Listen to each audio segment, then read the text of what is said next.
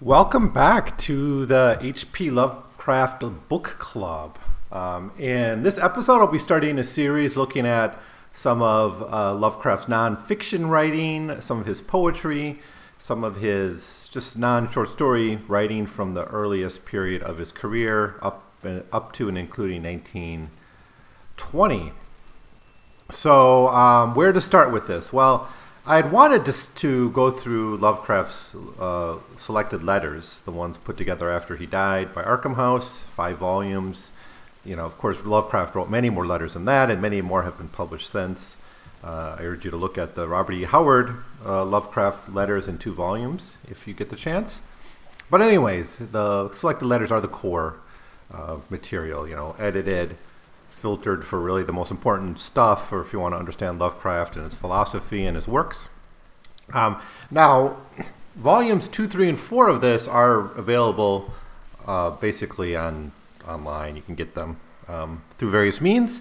Um, volume one and five, not so much, and I had trouble finding them. I did locate them one summer a few years ago uh, through some kind of interlibrary, interlibrary loan system when I was in Wisconsin and I got it through my public library.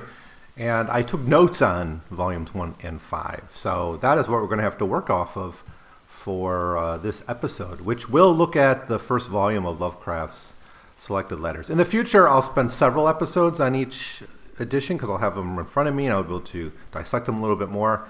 Um, I was a little bit, when I took the notes, I was focusing just on what I was interested in at the time, which was issues of race, issues of Atlantic history. And of course, those are themes that this podcast is exploring, anyways. So I think that will be be fine.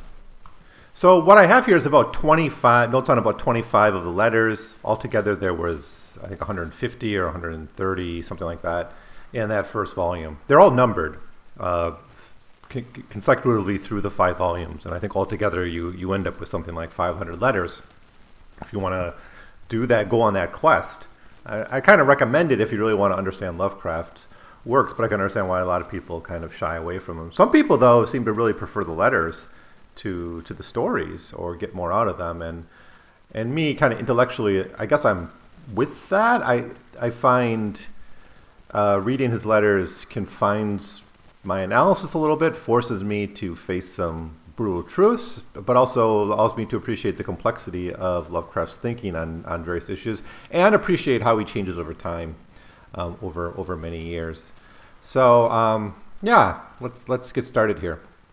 Um, the first letter I want to look at is the third, which was H.P. Lovecraft to Maurice Moe, 1st of January 1915. So Maurice Moe, Moe was part of the Gallomo uh, kind of society, if you want to call it that. I think this may have been Lovecraft's attempt to be part of a literary society the way that Samuel Johnson was. I can look at my uh, review of that story, the reminiscence of, of Dr. Samuel Johnson. So the people in this group were Alfred Galpin, Lovecraft, uh, and Maurice Moe. And that's that kind of you know, G-A-L, Galmo, Lovecraft, Moe. That was how Gallomo um, emerges. so um, he was Maurice Winter Moe, died 1940, was an uh, amateur journalist, English teacher. Uh, he was University of Wisconsin, um, English teacher in Appleton High School. So he's kind of like from where I'm from, uh, central Wisconsin area. Appleton's in the kind of the Fox Valley but it's, cl- it's within a couple hours. Uh, they've known each other since 1914, and he's the one who introduced Alfred Galpin to Lovecraft. So they often talked about religion. Um, that's that's just from the Wikipedia entry. There's not an independent Wikipedia entry for Maurice Moe, but there's the Gallomo um, one. Anyways, in this letter, uh, 1915, Lovecraft attempted a family history and an autobiography. Uh, he talks about his family history, uh, particularly on the Philip side, which is often seen as the problematic side of, of his, or the one that goes back more, I guess. His, his I guess maybe his father was the more problematic side, but uh, the Philip side went back farther. Um, so it's the more interesting one. That's what I should have said. The more interesting one for studying his his vision of himself as part of this kind of Anglo-Saxon line in New England. Um, he calls his line, quote, typical New England Yankees. Um, now, this letter, he establishes uh, this very doting admiration for English cultural tradition, something we've talked about a few times in this podcast already. He said, quote, I cannot even now excuse the revolution of America from England. And though my influence of hereditary, I am at heart an Englishman despite my English birth. My knowledge of the world is no more than could be expected from one reared in seclusion. So we have a bit of a paradox here, I think. Lovecraft believed himself to be transatlantic in his heart, but also calls himself profoundly isolated and parochial. And I think these are the two ways we kind of look at Lovecraft. Some people see him as kind of this uh, nerdy isolate, and others acknowledge rightfully that he wasn't that at all. He had this vast network of friends. He traveled uh, quite a lot. He lived in New York City for a while. And even more importantly for me, his intellectual worldview was international. And um, yeah, I think this paradox helps us interpret his, his work. I think it's really key to that. Um, the next letter I want to look at uh, is number four in the listing H.P. Lovecraft to Maurice Moe, January 16. So this is just two weeks later. Um, it's a very short letter, or at least the edited version was very short. and he talks again about English traditions here, um, talking specifically about Anglicanism. And as I mentioned before, Maurice Moe was religious, so a lot of the conversations dwelt with religion. And it's one aspect of the English tradition that Lovecraft turns his back on. Most, you know, the one that tradition that he turns his back on is Anglicanism, which he found exhausting in his quote-unquote puritanical beliefs. That's a bit of a another paradox there, being that Anglicanism and Puritanism were, were kind of separate traditions in, in American history. Uh, but he says he much prefers the Greek and Roman pantheistic tradition, coupled with a modern rationalism, which I kind of like. I mean, I kind of get that about Lovecraft. I, I dig I dig the the the pantheist. I dig the the polytheist actually. Uh, he calls Greek and Romans pantheist here. Um, when I don't know if polytheistic is a better way or panhenotheism might be the proper way to talk about it. Kind of like all these gods in one, the way the Hindus did. I guess that's one way to look at it, but it's what he calls it. Um, I have to look back at the letter to, to, get more detail on that. But he wants to couple it with rationalism. Obviously, Lovecraft was a was a rationalist in many ways. All right, next letter uh, six. Letter six. No, sorry, letter five. I skipped one. Um, letter five. Uh, HPL to Reinhard Kleiner, uh, March 28th, 1915. So, who's Reinhard Kleiner? Well, he was one of Lovecraft's amateur journalism friends, another conservative, um, someone he corresponded to and while he was writing for the Conservative and other um, journals like that. so in this letter, Lovecraft often repeated that he was artistically and sentimentally of the 18th century, another theme we've already tar- talked about here. Um, sometimes this emerges in rather immature ways, such as his use of elongated S's in letters, and, and the, this is talked about in the selected letters edited version that he would use those, you know, the like the in the Constitution, right? You got those those S's that look like F's, those elongated S's. That was he would do that. He often would do write self portraits sketched in an 18th century style. Um, I, there's, I think it's actually in the second volume of the selected letters. They reprinted one of these. So um, it's true. It's certainly true that he has this affinity for the 18th century, especially English or British 18th century.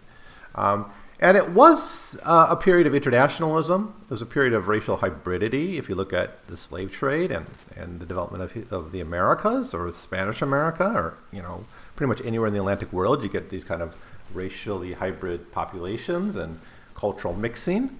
Um, all the stuff he seems to hate so much were of the 18th century. So he's, he picks an odd century to, to idealize given his, his racial and, and kind of social politics. It's the age of empire too, and commerce.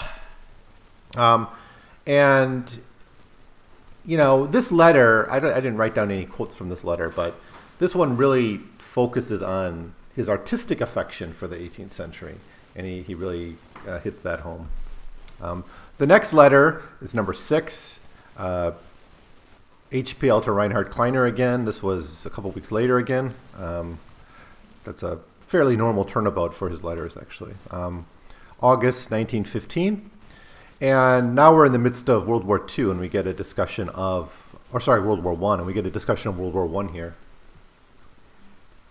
During the First World War, Lovecraft embraced more strongly than ever his British tradition and he made a deep throated defense of American interventionism on behalf of Britain.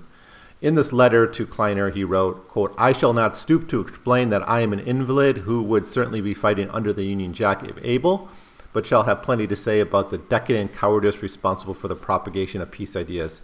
Peace is the ideal of a dying nation. End quote. So that is a very, very clear statement that he has contempt for isolationists, those who don't want to back up England for these kind of historical and cultural reasons that he sees a kind of a pan-Atlantic, a white Atlantic, almost an Anglo-Saxon Atlantic world that needs to have solidarity, and he has this almost quasi-fascist uh, disgust with with any ideals about peace. Um, now, in a few letters later in the selection, I skipped a few, but uh, he wrote another letter to Kleiner in August 20, on August 25th, 1915. So again, about a two-week turnaround in these letters. This was the next one to him. And this shows Lovecraft's more upfront and ugly attacks on interracial breeding, his belief in the supremacy of the Teutonic race. He wrote, As to races, I deem it most proper to recognize the division into which nature has grouped mankind. Science shows us the infinite superiority of the Teutonic Aryan over all others, and it therefore becomes us to see that his ascendancy shall remain undisputed. Any racial mixture can but lower the result. So uh, we're going to look at a letter or a, uh, an article later on called um, "Crime of the Century," I think it is, and I've already sort of talked about that in the case of in the story "The Doom That Came to Sarnath," maybe, maybe Polaris. But I already talked about it, but I'm going to take a closer look later. But it's very similar in ideas with this letter um, maybe written around the same time, actually. So he, he Lovecraft ties this belief in the superiority of the Teutonic Aryan over all others to the struggle of the First World War, which he saw to some degree as a wasteful civil war among the race. He actually calls it in the letter an elaborately staged racial suicide. Um, basically, to have the Anglo-Saxons, the Teutonic race, which he sees the Anglo-Saxons as part of, engage in a civil war as, as distracting from the, the real fight, he thinks, with the West. I mean, really kind of quasi fascist ideas here. Proto fascist? I'm gonna, I, I think so. I, I think that's certainly, maybe I want to go so far as to call him a fascist, but he certainly embraced a lot of ideas that would later be associated with the fascists. Um, all right, um, more of this in letter 10, which is again to Reinhard Kleiner. Um, this is, I think, no, this is a bit later, December 6, 1915. And he writes, quote, And the more I study the question, the more firmly I'm convinced that the one supreme race is the Teuton. Observe the condition of the British Isles. The English are wholly Teutonic and therefore dominant. The Welsh, who have no Teutonic blood, are of little account. End quote. Uh, I'll come back to this when I look at the the Howard letters because he talks a lot about the ethnic makeup of, of England with with Howard. All right, the next letter is to a group. Um, uh, this is HPL to Kleicomolo. Um, this is not the Gallomo. This is uh, Lovecraft Kleiner. So Kleiner, Cole, Moe are Klaikomlomo in his in his um, letters. So it's a group letter to these three other people. Uh, this was August 8th, 1916.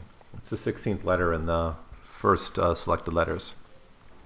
So Lovecraft's racial seriousness seems undermined here by his broader philosophical perspective on the meaninglessness of humanity and the cosmos. And I think this is another sort of contradiction in his writing, in that he de- definitely kind of sees us all as equally insignificant in the universe. But then, why does he put so much stock into these kind of racial hierarchies and things? Um, I mean, maybe there's there's a way to square that circle. Um, I'm sure there is, but for me, it's a bit of a of a weird. His racial obsession is really weird if if we really take his core ideas as kind of meaningless of humanity and the cosmos. Um, and he writes as much in 1960, this 1916 letter to these amateur journalism colleagues. He actually says, quote, how arrogant to use creatures of the moment, whose very, or how arrogant to use creatures of the moment, whose very species is but an experiment in the Deus Natura, to arrogate to ourselves an immortal future and considerable status. Our philosophy is all childish subjective. We imagine that the welfare of our race is a paramount consideration, when, as a matter of fact, the very existence of the race may be an obstacle to the predestined course of the aggregated universe of infinity. Now, obviously, here he means race, not in the terms of Anglo Saxon or Teutonic race or whatever. He means it as the human race. But he still says here um, to, to even talk about hierarchy is a bit immature, right? Um, you know, our, to talk about status, he sees as a bit immature in the. But this is a good letter for getting at his his philosophical view. Now, notice when he's writing more publicly to a group of people, he doesn't lay on so thick the the racial stuff, which he does when he writes to Kleiner, who, from, from what I can tell, was another um, racial bigot. And I'm not sure. Um, I'm just guessing by the way Lovecraft writes to him. Lovecraft was sometimes careful about the language he used with different people that he wrote letters to. Um, letter 22 in the series, uh, HPL to Reinhard Kleiner again. Uh, this is May 23rd, 1917. Uh, Kleiner comes up a lot simply because he's he's a guy that Lovecraft talks about race with. Um, it, it, comes up a lot in my notes, anyways. Uh, this so this is 1917, so we're well into World War um, One. The U.S. had already joined by this point. Um, so Lovecraft here plays with the idea of fighting in the First World War, uh, and connects his vocal claims about the defense of Great Britain to his desire for action. Now, obviously, Lovecraft didn't fight in the war, but he, he seemed to have a desire to do that. Um, and in, a, in this 1917 letter to Kleiner, Lovecraft documents his attempt to join the National Guard with hopes of being sent to the front. Uh, he cleared medical review, but his mom intervened. That's the story we get from him is that his mom intervened and prevented him from serving. But he did. He was cleared to go. So, um, kind of, he did try to put his money where his mouth is in terms of this idea of fighting for the Teutonic race or something, but uh, at least for his Ang- or his Anglo-Saxon compatriots. Uh, the very next letter is to Maurice Moe again. Uh, this was May 30th, 1917. And he kind of tells the same story here about trying to join the war. Um, and so he embraced a certain romanticism about his emerging belief in this utter insignificance of humanity in the cosmos, thinking that the end of his life in France would, quote, justify his hitherto useless existence, end quote. Um, so notice he kind of has a different attitude when he writes to Moe than when he writes to Kleiner.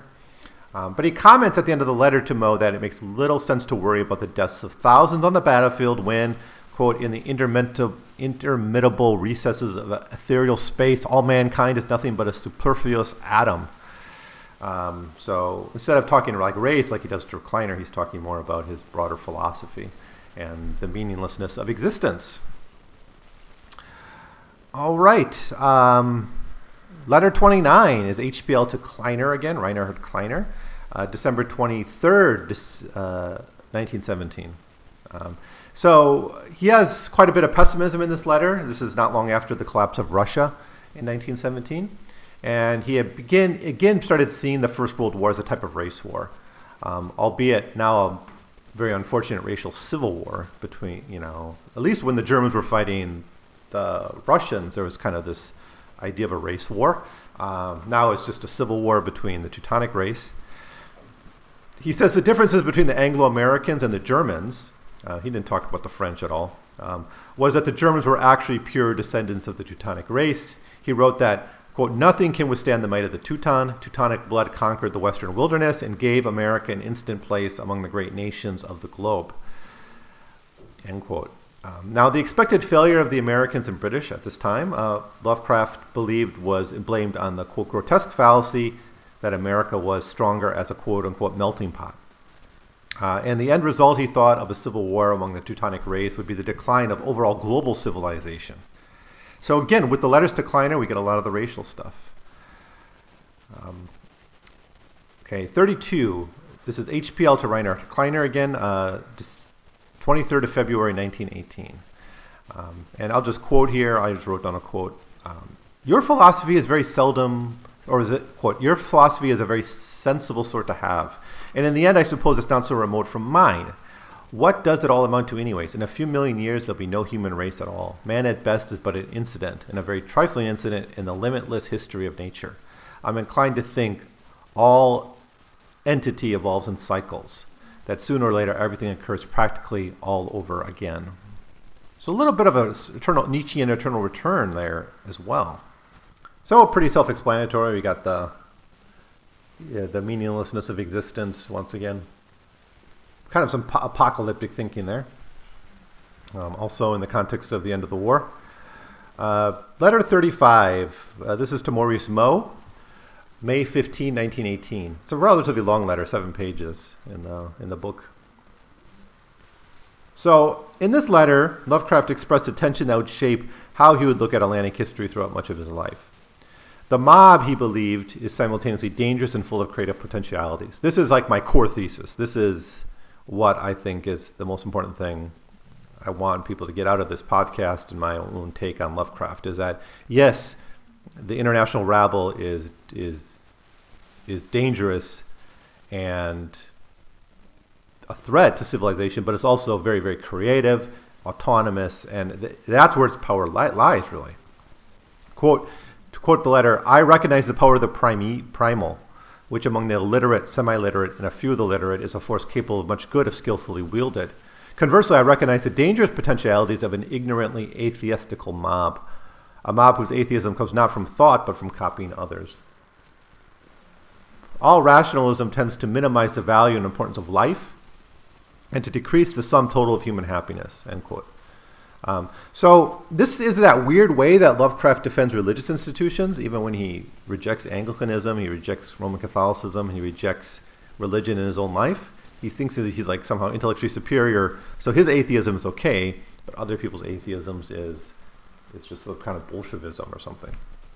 Um, so he thinks religious institutions can sort of alleviate the stress and depression caused by an indifferent universe kind of an odd take on the uh, the opiate of the masses kind of argument of, of Marx. Of course, Marx didn't really think religion was like just a brainwashing tool. That's how a lot of people read it. In fact, that quote by Marx more broadly says religion is how the working class live out their, their dreams of what the world could be on this planet, um, if not for the horrible social structures they, they exist in. Um, but a lot of people kind of took from this the, oh, religion just brainwashes people. Um, that's not his point. But Lovecraft here does seem to think religion could alleviate the stress and depression because most people in his view can't handle the thesis that we're all kind of doomed to insignificance. Um, so next letter, uh, HPL to Reinhard Kleiner, August 25th, 1918. Um, he dated this 1718, by the way, but I don't know if that was him having fun or just an error. So, as the war drew to a close with Allied victory, Lovecraft remained a believer in the benefits of a North American, North Atlantic alliance, or even a reunion with uh, between Britain and the United States. So, to Kleiner, he wrote that he supported the British in 1914 for quote king and empire, adding that he believed that the North Atlantic was an Anglo-Saxon unit. Quote, I am not an Anglo maniac of the point of anti Americanism. I'm merely a colonial Tory of the Angevin regime, loving all loving my native town of Providence, my native colony of Rhode Island, and the ancestral and all inclusive circle of civilization, Britannia's. So that's what he says here. So he, he kind of checks his saying I'm not a total Anglophiliac. I just I just I just love everything about British Empire and America.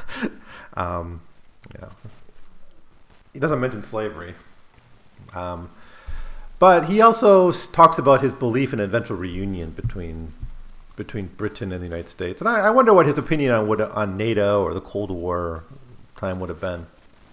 Because you do sort of get that in the post World War II period. All right, next letter. Uh, this one is to Gallomo, Galpin, Lovecraft, and Moe. So he's writing this to Galpin and Moe, I guess. This is September 30th, 1919. Um, and here he talks about the Yellow Peril. He talks about Asians. So he doesn't really grant black people much historical agency and potential in his writings very much. But he seemed to worry about Asians as a real threat to the survival of the white race. And, and then he builds off this discourse of the Yellow Peril, which was certainly popular at the time and, and even from before the war. He wrote, quote, Orientals must be kept in their native East till the fall of the white race. Sooner or later, a great Japanese war will take place during which I think the virtual destruction of Japan will have to be effected in the interest of European safety. The more numerous Chinese are a menace of still more distant future. They will probably be extensions, exterminators of Caucasian civilization for their numbers are amazing.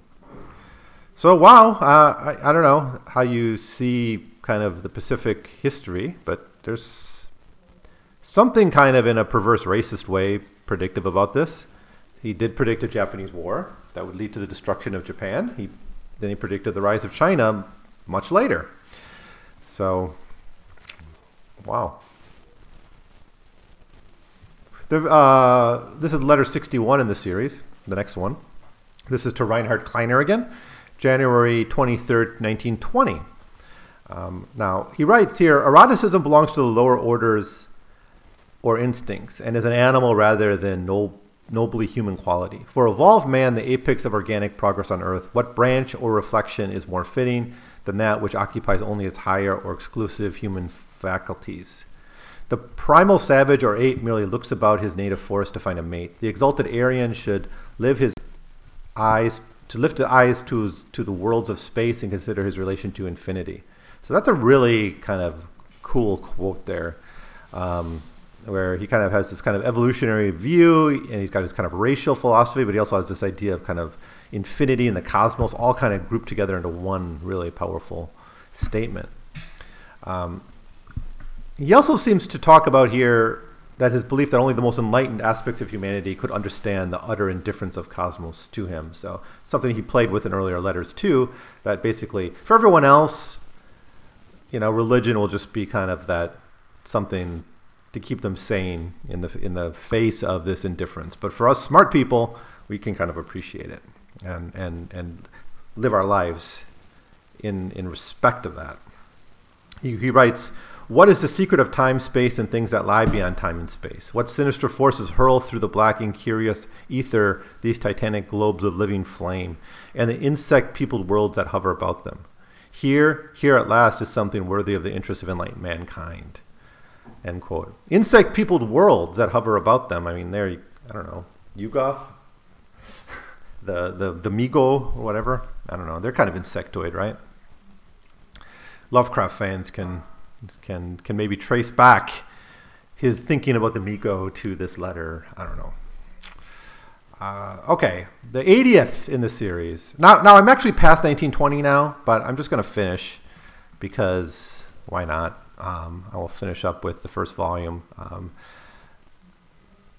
yeah, it's all in the same period, but rather than doing a whole nother episode just on the 21 to 24 letters, I think, yeah, this volume goes through January 1924. So, so um, the core of what I wanted to talk about here is ideas before 1920 are done, but I'm just going to finish up here just because there's only a few more letters I think I really want to talk about.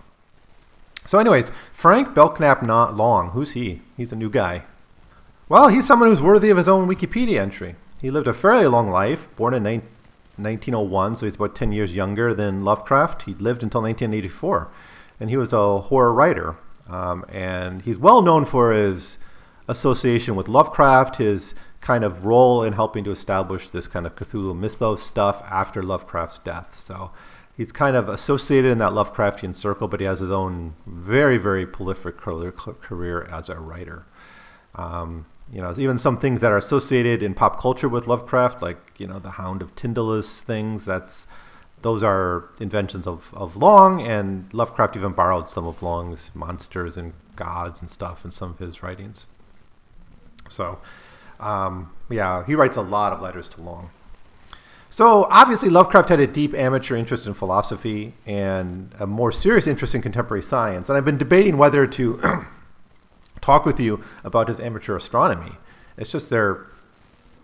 I mean, it's kind of a curiosity. I, I don't know how much they're going to add to my podcast, uh, except as just being complete that he wrote amateur astronomy. But he had a really serious interest in, in science. And both of the, both philosophy and science shaped his overall worldview. But he tended to pick writers and scientists who shared his belief in the indifference of the universe to human life. And we see a little of this in, the, in this letter. So I got a long quote here that I wrote down from this letter. Quote, clear cut atheism and materialism seem to me the only tenable hypothesis today. You speak of immortality as, as if one's personality were something apart from its material structure. Yet when we analyze personality, we can trace every quality of the atoms and electrons of the body. Certainly, these electrons were thus never assembled till the body in question took form, and equally certain that they will never thus be assembled again. When a man dies, his body turns to liquids and gases whose molecules soon enter into the infinitude of new combinations. There's, there is nothing left. Haeckel had dealt so clearly with this subject in The Riddle of the Universe that it's really superfluous for me to repeat the argument here. As to free will, like the Epicureans whose school I followed, I used to believe in it. Now, however, I'm forced to admit that there is no room for it. End quote. Now, he does make a, a call to Haeckel in one of his stories. He mentions this in Herbert West Reanimator, because uh, he says somewhere that Herbert West holds with Haeckel, basically this philosophy of, of, of, of the soul, that there is no soul, it's this, this radical materialism. Um, all right. Letter 90. I guess I got a little bit lazy and I was taking notes here. Or maybe there's a lot of letters that just, you know, didn't really add that much to what I've already found. Um, but this is to Gal- Gallomo again. So this is law. Uh, this is uh, uh, Galpin and Moe, not long. Don't get confused. Long Gal- Gallomo is, is Galpin Lovecraft Moe. Um, this is October 6, 1921. So here, he, Lovecraft again reinforced his dream of fighting for the survival of Anglo American civilization, regretting his failure to begin a martial career. Um, so he still regrets it three years after the war ends, not fighting. Quote, At heart, I believe I despise the aesthete and prefer the warrior. I'm essentially a Teuton and barbarian, a Xanthokin to the giant uh, chalk white conquerors of the cursed effeminate Celts. I am a son of Odin and a brother to Hengist and Horsa. Grr, give me a drink of hot blood with a Celtic's foe's skull as a beaker. Rule Britannia, God save the king. Um, yeah, a lot of jumbled stuff there. He's got like paganism, he's got British Empire, God Save the King, Celtics, uh, bizarre. I mean, it's bizarre for a grown man to talk this way, to be honest, I think. It's one thing for like a teenager to maybe say this kind of to have these kind of jumbled thoughts, but he has them, and I think that's just like one of the wildest, weirdest thing about Lovecraft. Here he is, a grown man in his 30s, talking about being like Conan or something. This is before Conan was written. But, uh, anyways, in the same letter, he adopted a belief that we could see now the foundation of fascist thinking. Um, and um, he does kind of criticize. He thinks that fascism, which the ideas of fascism had really started right after World War One, right? The clear kind of a fascist tradition. And he actually rejects this too, saying it wouldn't be a stable foundation for civilization and progress. Quote, vitalism, which of course is central to fascism, the vitalist philosophy, which he just expressed in his desire to be a barbarian conqueror. It's weird too, because when he writes with, with, with Howard, he's the complete opposite point of view about this. Howard's trying to defend the barbarian, and Lovecraft isn't anyways, he cha- his ideas change. Anyways, I think this letter is more like a weird rant than anything else. He writes this, but but about vitalism. Vitalism is a pleasing fad, but it cannot overcome the evidence of determinism or establish an absurd doctrine as one-dimension progress in an eternal universe. Um, so there. Um, okay, letter ninety-three. HPL to Anne Tillery Renshaw. So we got another name here we need to look up. Anyways, couldn't find much. Just another one of Lovecraft's friends, uh, a writer in her own regard. They published uh, the letters of Lovecraft to Elizabeth Toldridge and, and Renshaw in, in, a, in a volume. So that'd be interesting to check out someday. Maybe I'll get to it. Um, so Lovecraft in this letter is openly hostile to the popular idea of the 20s that global institutions and cooperation could eliminate war, like the, the Locarno Treaty, the League of Nations, this kind of 14 point stuff. I mean, Lovecraft here is kind of scornful of this. Uh, he kind of has mocking words for this talk of brotherhood or sacrifice. He believed disarmament to be a recipe for weakness and defeat in the next war, which he thought was inevitable. And he predicted that the next war would be between England, France, and the United States on one side, and Germany, Japan, and Russia on the other. Um, so he gets it almost right there. Um, except, I mean, I guess you could look at the time and say, oh, see, look, uh, Germany, Japan, Russia, all kind of moving towards authoritarianism. Although Germany wasn't in 1921. Japan was moving towards militarism already. Anyways, it's got it cl- close. I mean, he got he got Russia wrong there, but I think a lot of people got Russia wrong in the early 1920s, in the time of the Red Scare. Um, so his final prediction what the war would be the final war that would start the final ending. That's his word. Start the final ending. All right. Now I jump ahead a couple years here. Um, didn't find too much in 1922 that interested me. So we're up to letter 117. This was to Rheinhart Kleiner, um, January 11th, 1923. Um, so even as he now begins to express increasing apathy towards immigration and commerce, he delighted in New England communities, which were themselves tied to the sea. And this is kind of one of his kind of maritime letters. And there's quite a few of them that he writes throughout his career, letters that talk about the sea. And obviously, that's going to be of interest to me. So he talks about a trip to Salem, um, Salem, Massachusetts, where he, he, had he experiences a quote, an aesthetic and historical orgy or delight. And he adds that quote, I have not dreamt so much of the 17th century still remembered for the contemplation of the studious. So he had this kind of love for Marblehead, and I think Marblehead becomes the model for uh, what's Kingsport? I think that's the name of the city that you see in the what's the, what's the story? The festival, um, which I think had been written around this time. Um, so he saw kind of Marblehead as unchanged from its maritime heydays a century before. Unlike Innsmouth, which is radically changed from its maritime uh, heydays. Um, so next, uh, HPL to James F. Morton. So Morton's a, an, an, uh, an interesting guy. He was an anarchist um, and a political activist. He's a Baha'i um, thinker and he was a friend of Lovecraft. I mean, this is probably someone who's more of a of a of a contradiction to Lovecraft. A lot of his other correspondence, you know, kind of fed off different aspects of Lovecraft's thinking. But I can imagine Morton. I, I really want to see his letters actually, the letters he wrote to to Lovecraft. Um, but you know, looking at Wikipedia here, uh, he wrote on a wide range of topics: racism against redheads anti-Semitism in Russia, uh, religion and politics. Thomas Paine, Lovecraft never mentions Thomas Paine, as far as I know.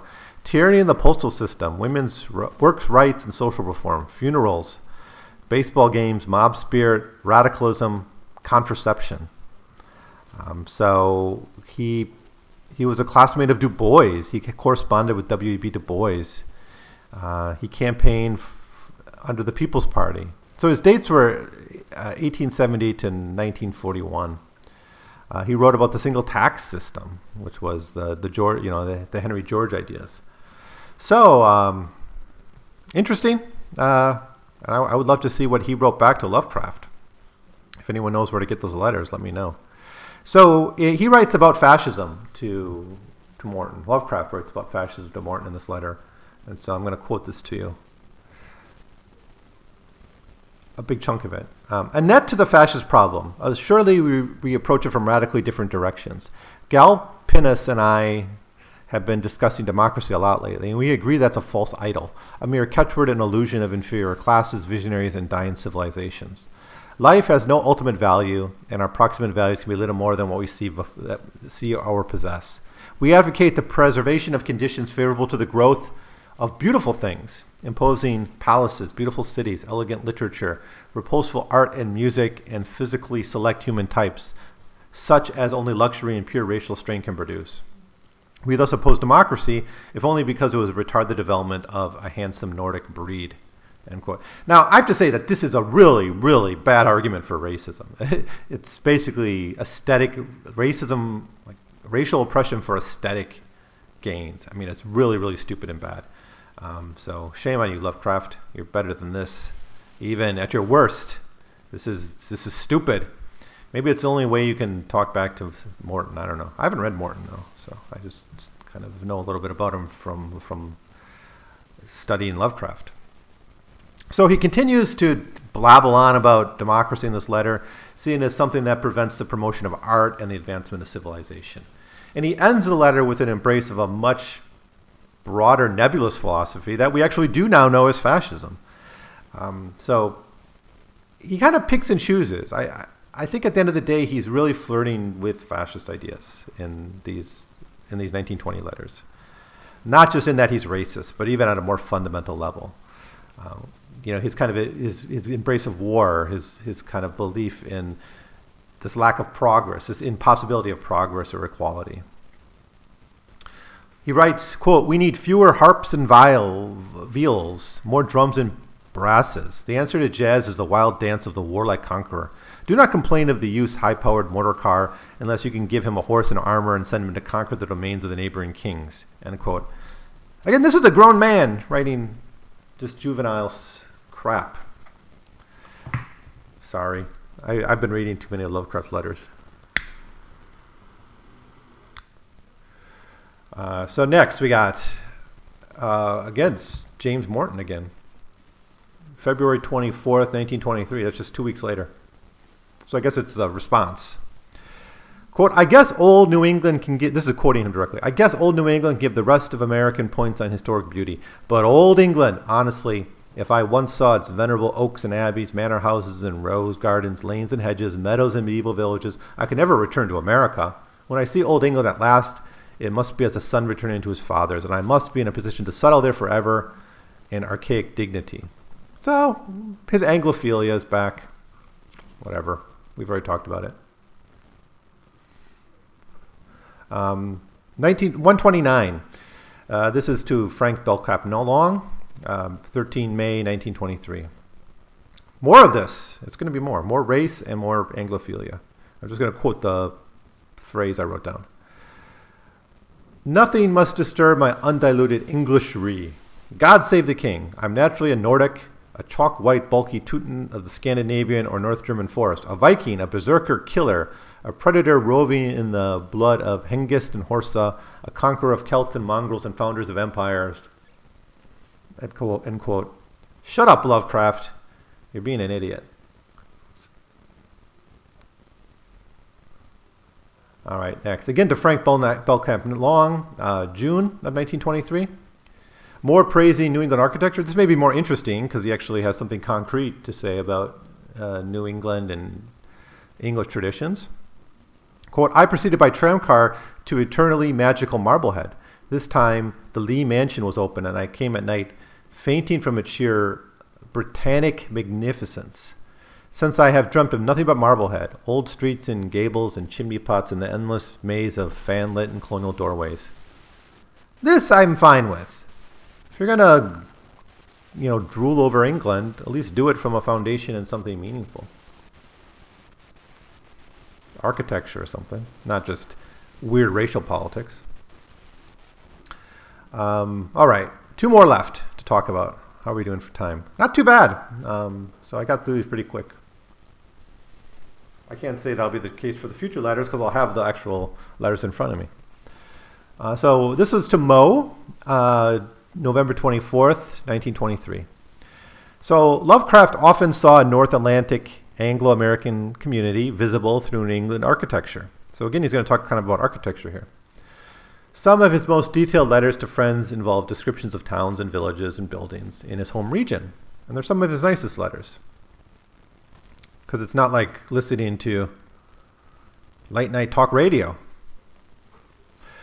Um, okay.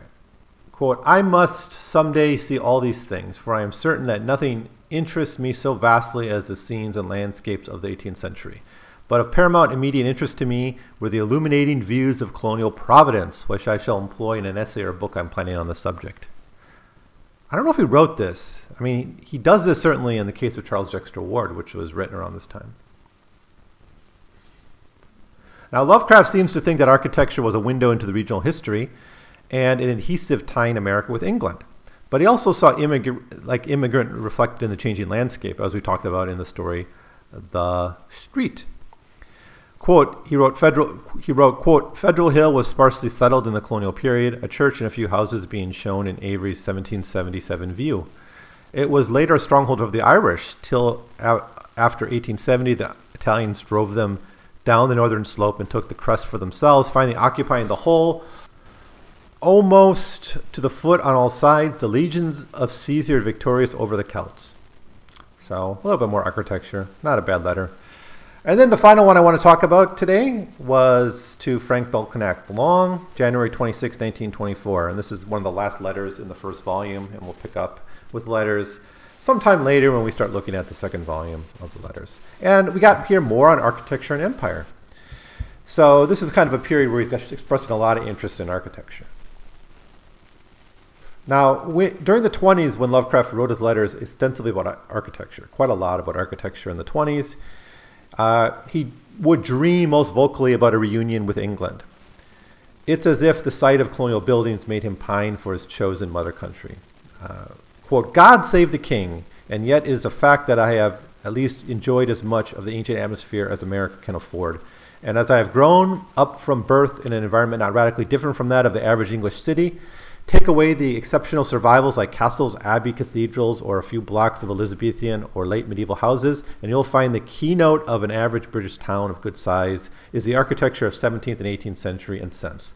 Fires in progress have largely eliminated what went before, though one finds such antiques in many of the smaller villages. Hence, New England, whose principal towns were all founded betwixt 1620 and 1640, and were of swift and substantial growth, hath very largely taken on the semblance of the motherland. So there you have it, the Lovecraft's letters from his from when he could write till 1924, mostly 1915 to 1924. Um, and yeah, they, they kind of back up a lot of what I've been saying in the podcast by looking at his early stories. So, um, yeah, I don't know. Let me know what you think if you've read these letters. I, you know, are there any really great letters I missed? That maybe would be really useful. If there's any great letters in this selection, if you have access to this, and there's a letter I missed that really I, I should have talked about or, or, thought about, you know, I would it would really just be helpful personally to, to know that. Um, so I think what I'm going to do from this point on, I've kind of sketched out six more episodes before getting back to stories, uh, picking up in 1921, and just kind of going through the other writings available. I think I'm going to do an episode next where I'm going to f- talk a little bit more about World War One, maybe kind of rehash a lot of things, but it'll be a, a devoted to World War One. Then I want to have one devoted to maybe amateur astronomy. I want to have one on temperance, and then I'm going to look at poems. I'm going to do two episodes where I'll look at various poems, not all of them maybe, but but quite a few. Psychopompos is one. That's kind of almost a short story in a poem form. Um, yeah, I'm gonna pick this. Maybe maybe I'll have to be able to talk a little bit about all the poems because I do have a, a bunch of them. Um, maybe not every one. I can't, I can't say I have every single poem, but quite a few. Um, there is a collection online of like his collected poetry, but then I found there's some poems that weren't in that, so I don't know how many others are missing. So I, I, don't know if I have them all, but hopefully I have most of them. I think there's a list on, on a website somewhere. So I'll, I'll try to double check that. And then I'll do one is kind of kind of the capstone of this this second unit to talk more about his racial views and some of it from, as seen as an amateur journalism. So six more episodes dealing with different aspects of his thought in the World War One era, and then I'm going to get back into stories which will be another long series looking at his stories from 1921 to, to I think the Call of Cthulhu. I think that's um, that would that's as far as I'm going to go in his in his writing. But a lot of a lot of great stories, a lot of important stories were written in that that period, including the period I was just talking about, like the period from 21 to 24. Very very productive time for Lovecraft. So anyway, anyways, let me know what you think about any of this stuff. Um, if you have an idea of how I might approach the letters in the future when I have them in front of me and I might get kind of too much into the rabbit hole, um, let me know if you like this format, or would you like more detail in the letters? Maybe maybe let me know what you think about that. So um, that's going to be it for now. I'll see you next time um, with some of his a more systematic presentation of his ideas about World War One and the Anglo-American kind of solidarity he dreamed of. So um, that's it for now. I'll see you next time.